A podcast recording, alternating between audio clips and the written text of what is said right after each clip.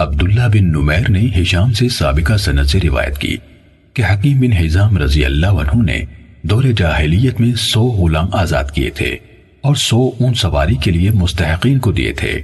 پھر اسلام لانے کے بعد دوبارہ سو غلام آزاد کیے اور سو اون سواری کے لیے دیے۔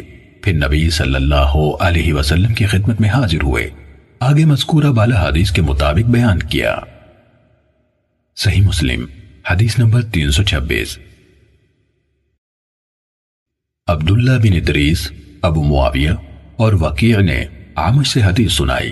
انہوں نے ابراہیم سے، انہوں نے القامہ سے اور انہوں نے حضرت عبداللہ رضی اللہ عنہ سے روایت کی کہ جب یہ آیت اتری، جو لوگ ایمان لائے اور انہوں نے اپنے ایمان کے ساتھ ظلم کی آمیزش نہیں کی، تو رسول اللہ صلی اللہ علیہ وسلم کے صحابہ پر یہ آیت گراں گزری اور انہوں نے گزارش کی، ہم میں سے کون ہے جو اپنے نفس پر ظلم نہ کرتا ہو؟ تو رسول اللہ صلی اللہ علیہ وسلم نے فرمایا، اس آیت کا مطلب وہ نہیں جو تم سمجھتے ہو۔ ظلم وہ ہے، جس طرح لقمان نے اپنے بیٹے سے کہا تھا۔ اے بیٹے، اللہ کے ساتھ شرک نہ کرنا۔ شرک یقیناً بہت بڑا ظلم ہے۔ صحیح مسلم، حدیث نمبر تین سو ستائیس۔ اسحاق بن ابراہیم اور علی بن حشرم نے کہا، ہمیں عیسیٰ بن یونس نے خبر دی۔ نیز منجاب بن حارث تمیمی نے کہا ہمیں ابن مسیر نے خبر دی۔ نیز، ابو قریب نے کہا، ہمیں ابن ادریس نے خبر دی۔ پھر ان تینوں یعنی عیسیٰ، ابن مسحر اور ابن ادریس نے آمش سے اسی سند کے ساتھ یہی حدیث بیان کی۔ ابو قریب نے کہا، ابن ادریس نے کہا، پہلے مجھے میرے والد نے ابان بن تغلب سے اور انہوں نے آمش سے روایت کی۔ پھر میں نے یہ روایت خود انہی یعنی آمش سے سنی۔ صحیح مسلم۔ حدیث نمبر تین سو اٹھائیس۔ حضرت ابو حریرہ رضی اللہ عنہ سے روایت ہے کہ جب رسول اللہ صلی اللہ علیہ وسلم پر یہ آیت اتری، آسمانوں اور زمین میں جو کچھ ہے، اللہ ہی کا ہے۔ اور تمہارے دلوں میں جو کچھ ہے، اسے ظاہر کرو یا چھپاؤ۔ اللہ تعالیٰ اس پر تمہارا محاسبہ کرے گا۔ پھر جسے چاہے گا بخش دے گا اور جسے چاہے گا عذاب دے گا۔ اور اللہ ہر چیز پر قادر ہے۔ تو رسول اللہ صلی اللہ علیہ وسلم کے ساتھیوں پر یہ بات انتہائی گراں گزری۔ کہا، وہ رسول اللہ صلی اللہ علیہ وسلم کی خدمت میں حاضر ہوئے اور گھٹنوں کے بل بیٹھ کر کہنے لگے، اے اللہ کے رسول، پہلے ہمیں ایسے عمال کا پابند کیا گیا جو ہماری طاقت میں ہے نماز، روزہ، جہاد اور صدقہ۔ اور اب آپ پر یہ آیت اتری ہے، جس کی ہم طاقت نہیں رکھتے۔ رسول اللہ صلی اللہ علیہ وسلم نے فرمایا، کیا تم وہی بات کہنا چاہتے ہو؟ جو تم سے پہلے دونوں اہل کتاب نے کہی ہم نے سنا اور نافرمانی کی، بلکہ تم کہو، ہم نے سنا اور اطاعت کی۔ اے ہمارے رب، تیری بخشش چاہتے ہیں اور تیری ہی طرف لوٹنا ہے۔ جب صحابہ یہ الفاظ دہرانے لگے اور ان کی زبانیں ان الفاظ پر رواں ہو گئی تو اس کے بعد اللہ تعالیٰ نے یہ آیت اتاری۔ رسول اللہ صلی اللہ علیہ وسلم اس ہدایت پر ایمان لائے جو ان کے رب کی طرف سے ان پر نازل کی گئی۔ اور سارے مومن بھی سب ایمان لائے اللہ پر، اس کے فرشتوں پر، اس کی کتابوں پر اور اس کے رسولوں پر۔ اور کہا، ہم ایمان لانے میں اس کے رسولوں کے درمیان فرق نہیں کرتے۔ اور انہوں نے کہا، ہم نے سنا اور ہم نے اطاعت کی۔ اے ہمارے رب، تیری بخشش چاہتے ہیں اور تیری ہی طرف لوٹ کر آنا ہے۔ چنانچہ جب انہوں نے یہ مان کر اس پر عمل کیا تو اللہ عز و جل نے اس آیت کی ابتدائی معنی منسوخ کرتے ہوئے یہ آیت نازل فرمائی، اللہ کسی شخص پر اس کی طاقت سے زیادہ بوجھ نہیں ڈالتا، اس نے جو نیکی کمائی اور جو برائی کمائی، اس کا وبال اسی پر ہے۔ اے ہمارے رب، اگر ہم بھول جائیں یا ہم خطا کریں، تو ہمارا مواخذہ نہ کرنا۔ اللہ نے فرمایا ہاں انہوں نے کہا، اے ہمارے پروردگار، اور ہم پر ایسا بوجھ نہ ڈال جیسا تو نے ان لوگوں پر ڈالا جو ہم سے پہلے گزر چکے ہیں۔ اللہ نے فرمایا ہاں. پھر کہا، اے ہمارے رب، ہم سے وہ چیز نہ اٹھوا جس کے اٹھانے کی ہم میں طاقت نہیں. اللہ نے فرمایا ہاں. پھر کہا، اور ہم سے ترگزر فرما اور ہم میں بخش دے اور ہم پر مہربانی فرما، تو ہی ہمارا کارساز ہے۔ بس تو کافروں کے مقابلے میں ہماری مدد فرما۔ اللہ نے فرمایا ہاں. صحیح مسلم، حدیث نمبر تین سو انتیس۔ حضرت ابن عباس رضی اللہ عنہما سے روایت ہے کہ انہوں نے کہا، جب یہ آیت نازل ہوئی، تمہارے دلوں میں جو کچھ ہے، اس کو ظاہر کرو یا چھپاؤ۔ اللہ اس پر تمہارا مواخذہ کرے گا۔ ابن عباس رضی اللہ عنہما نے کہا، اس سے صحابہ کے دلوں میں ایک چیز یعنی شدید خوف کی کیفیت کہ حکام الہی کے اس تقاضے پر عمل نہ ہو سکے گا۔ در آئی، جو کسی اور بات سے نہیں آئی تھی۔ تب نبی صلی اللہ علیہ وسلم نے فرمایا، کہو، ہم نے سنا اور ہم نے اطاعت کی اور ہم نے تسلیم کیا۔ ابن عباس رضی اللہ عنہما نے کہا، اس پر اللہ تعالیٰ نے ان کے دلوں میں ایمان ڈال دیا۔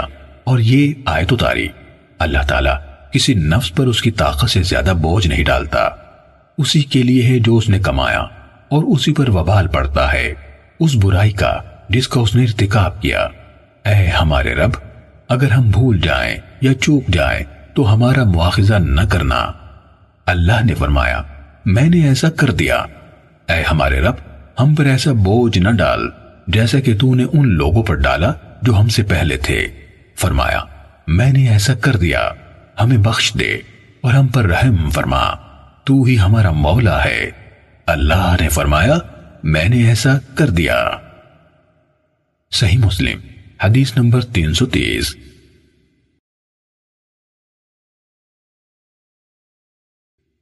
ابو عوانہ نے قطادہ سے حدیث سنائی۔ انہوں نے زرارہ بن اوفا سے اور انہوں نے حضرت ابو حریرہ رضی اللہ عنہ سے روایت کی۔ انہوں نے کہا، رسول اللہ صلی اللہ علیہ وسلم نے فرمایا، بلا شبہ، اللہ تعالیٰ نے میری امت کی ان باتوں سے درگزر فرمایا ہے جو وہ دل میں اپنے آپ سے کریں، جب تک وہ ان کو زبان پر نہ لائیں یا ان پر عمل نہ کریں۔ صحیح مسلم، حدیث نمبر تین سو اکتیس۔ سعید بن ابی عروبہ نے قطادہ سے، انہوں نے زرارہ بن اوفا سے اور انہوں نے ابو حریرہ رضی اللہ عنہ سے روایت کی۔ انہوں نے کہا کہ رسول اللہ صلی اللہ علیہ وسلم نے فرمایا، بلا شبہ، اللہ تعالیٰ نے میری امت کی ان باتوں سے درگزر فرمایا ہے۔ جو وہ دل میں اپنے آپ سے کریں، جب تک اس پر عمل یا کلام نہ کریں۔ صحیح مسلم، حدیث نمبر تین سو بتیس۔ مسار اشام اور شیبان سب نے قطادہ سے سابقہ سنت کے ساتھ اسی حدیث کی طرح روایت کی۔ صحیح مسلم، حدیث نمبر تین سو تینتیس۔ آرج نے حضرت ابو حریرہ رضی اللہ عنہ سے روایت کی۔ انہوں نے کہا، رسول اللہ صلی اللہ علیہ وسلم نے فرمایا، اللہ عز و جل نے فرمایا، جب میرا بندہ کسی برائی کا قصد کرے، تو اس کو اس کے نامہ اعمال میں نہ لکھو۔ اگر وہ اس کو کر گزرے تو اسے ایک برائی لکھو، اور جب کسی نیکی کا قصد کرے، تو اس کو ایک نیکی لکھ لو۔ پھر اگر اس پر عمل کرے، تو دس نیکیاں لکھو۔ صحیح مسلم، حدیث نمبر تین سو چونتیس۔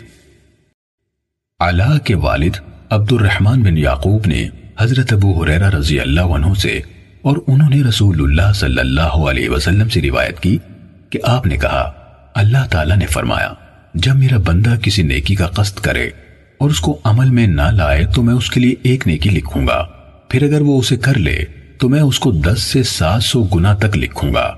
اور جب میرا بندہ کسی برائی کا قصد کرے اور اس کو عمل میں نہ لائے تو اس میں اس بندے کے خلاف نہیں لکھوں گا۔ پھر اگر وہ اس پر عمل کرے تو میں ایک برائی لکھوں گا۔ صحیح مسلم، حدیث نمبر تین سو پینتیس۔ حمام بن منبع نے روایت کرتے ہوئے کہا یہ وہ حدیثیں ہیں جو ابو حریرہ رضی اللہ عنہ نے ہمیں محمد رسول اللہ صلی اللہ علیہ وسلم سے سنائی۔ پھر انہوں نے کچھ حدیث ذکر کی ان میں سے ایک یہ ہے، کہا، رسول اللہ صلی اللہ علیہ وسلم نے بتایا۔ اللہ تعالیٰ نے فرمایا، جب میرا بندہ دل میں یہ بات کرتا ہے کہ وہ نیکی کرے گا، تو میں اس کے لیے ایک نیکی لکھ دیتا ہوں، جب تک عمل نہ کرے۔ پھر اگر اس کو عمل میں لے آئے، تو میں اسے دس گنا لکھ لیتا ہوں۔ اور جب دل میں برائی کرنے کی بات کرتا ہے، تو میں اسے معاف کر دیتا ہوں، جب تک اس پر عمل نہ کرے۔ جب وہ اس کو عمل میں لے آئے، تو میں اسے اس کے برابر یعنی ایک ہی برائی لکھتا ہوں۔ اور رسول اللہ صلی اللہ علیہ وسلم نے فرمایا، فرشتوں نے کہا، اے رب، یہ تیرا بندہ ہے، برائی کرنا چاہتا ہے، اور اللہ اس کو خوب دیکھ رہا ہوتا ہے۔ اللہ فرماتا ہے، اس پر نظر رکھو۔ بس اگر وہ برائی کرے تو اس کے برابر یعنی ایک برائی لکھ لو، اور اگر اس کو چھوڑ دے، تو اس کے لیے اسے ایک نیکی لکھو، کیونکہ اس نے میری خاطر اسے چھوڑا ہے۔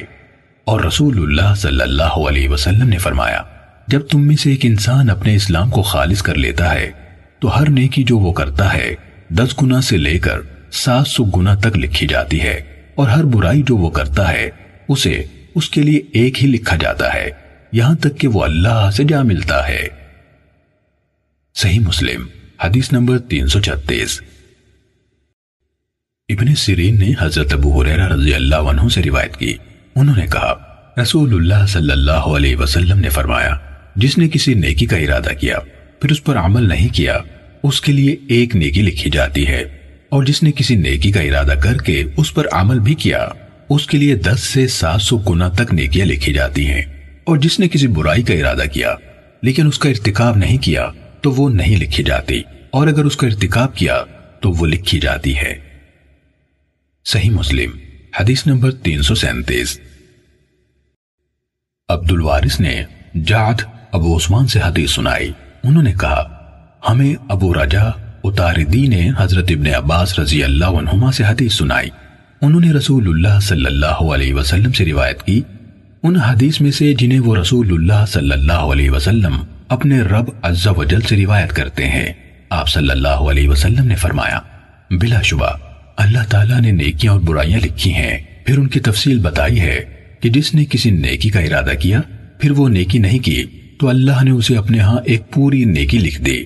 اور اگر نیکی کا ارادہ کیا، پھر وہ نیکی کر ڈالی۔ تو اللہ عز و جل نے اسے اپنے ہاں دس سے سات سو گنا یا اس سے زیادہ گنا تک لکھ لیا۔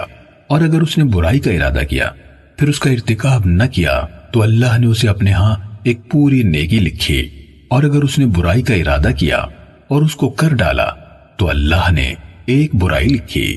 صحیح مسلم۔ حدیث نمبر تین سو اٹھتیس۔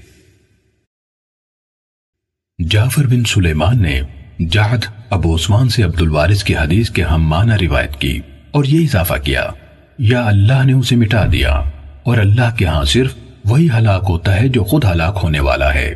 یعنی کہ اللہ کے اس قدر فضل و کرم کے باوجود تباہی سے نہ بچ سکا۔ جعفر بن سلیمان نے جعد ابو عثمان سے عبد الوارث کی حدیث کے ہم معنی روایت کی اور یہ اضافہ کیا۔